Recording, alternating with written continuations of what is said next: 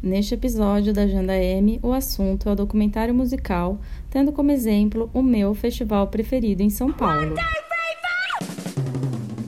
O convidado é Marcelo Alitti, diretor artístico do Inédit, que na versão brasileira caminha para sua 14ª edição.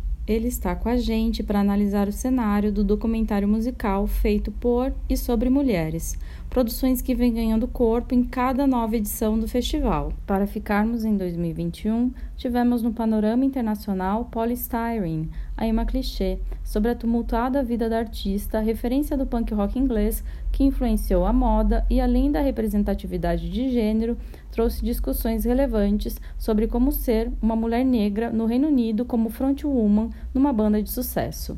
Dimensão responsável por dores e delícias. O doc segue a tradição dos investigativos afetivos, retratando a busca da filha de Pauli sobre quem era a sua mãe. Além do tema, a escolha de quais recursos cinematográficos usar para narrar a trajetória das nossas manas e seus sintetizadores foi um ganho. Aliás, a edição de 2021 do Inédit me fez pensar sobre a necessidade de renovação das narrativas documentais para que o gênero não se pasteurize. Feito esse adendo, o doc The Go-Go's sobre os bastidores, ascensão e um certo declínio da carreira da banda, motivado não pela falta de talento ou de interesse do público, mas de disputas de egos, uso de drogas e da forçação de barra da indústria musical em esvaziar cada uma das integrantes para atender às demandas do capital, sem considerar o principal, ou seja, a própria banda. No doc, vemos a trajetória das Go-Go's,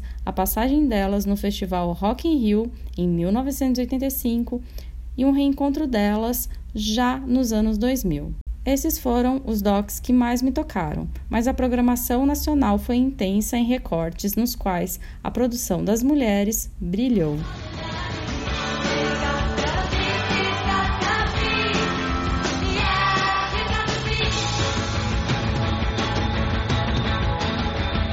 Olá, aqui é o Marcelo Alite, diretor artístico do Inédit Brasil, Festival Internacional do Documentário Musical.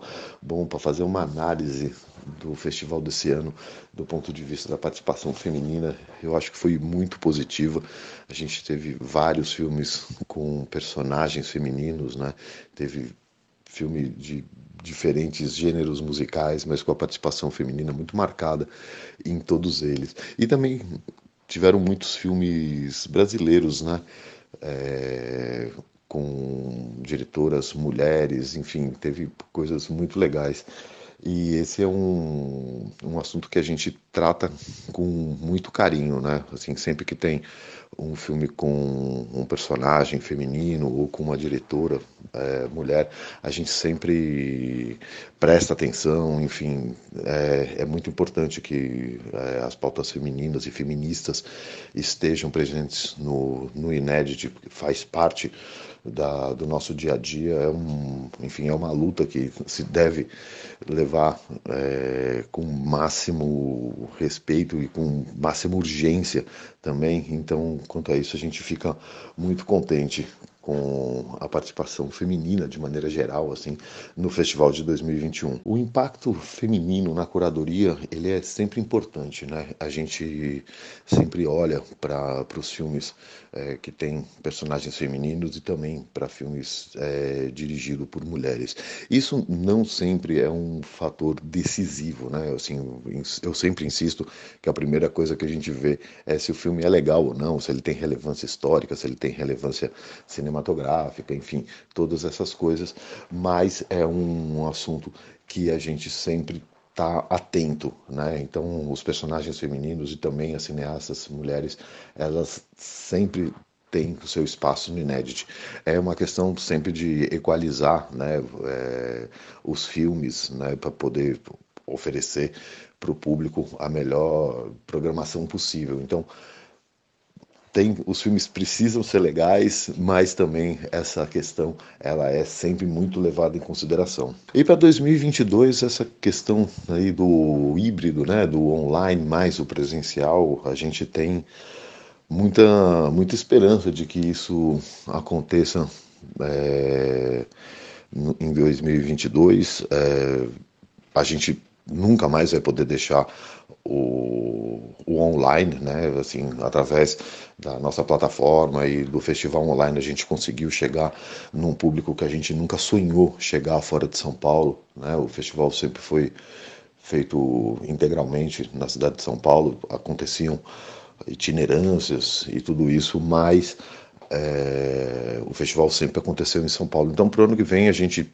tem a, a intenção de chegar no, no resto do Brasil todo, né, através da, da plataforma, mas em São Paulo a gente pretende voltar às salas de cinema o quanto antes. Então, essa expectativa aí do, do festival híbrido, né, metade presencial e metade online, a gente tem muita vontade de fazer. No mês em que outro lamentável incêndio atingiu a Cinemateca Brasileira, esse episódio do podcast se junta ao grito de indignação contra o desmanche da nossa cultura e da nossa memória, do qual o Inédit e a programação de festivais de cinema por todo o Brasil fazem parte e são uma forma de resistência. Eu sou Márcia Scapatício, jornalista da Agenda M, responsável pelo podcast do roteiro à edição. Um muito obrigada ao Marcelo Alite e um agradecimento especial à Valéria Blanco. Um beijo e até mais!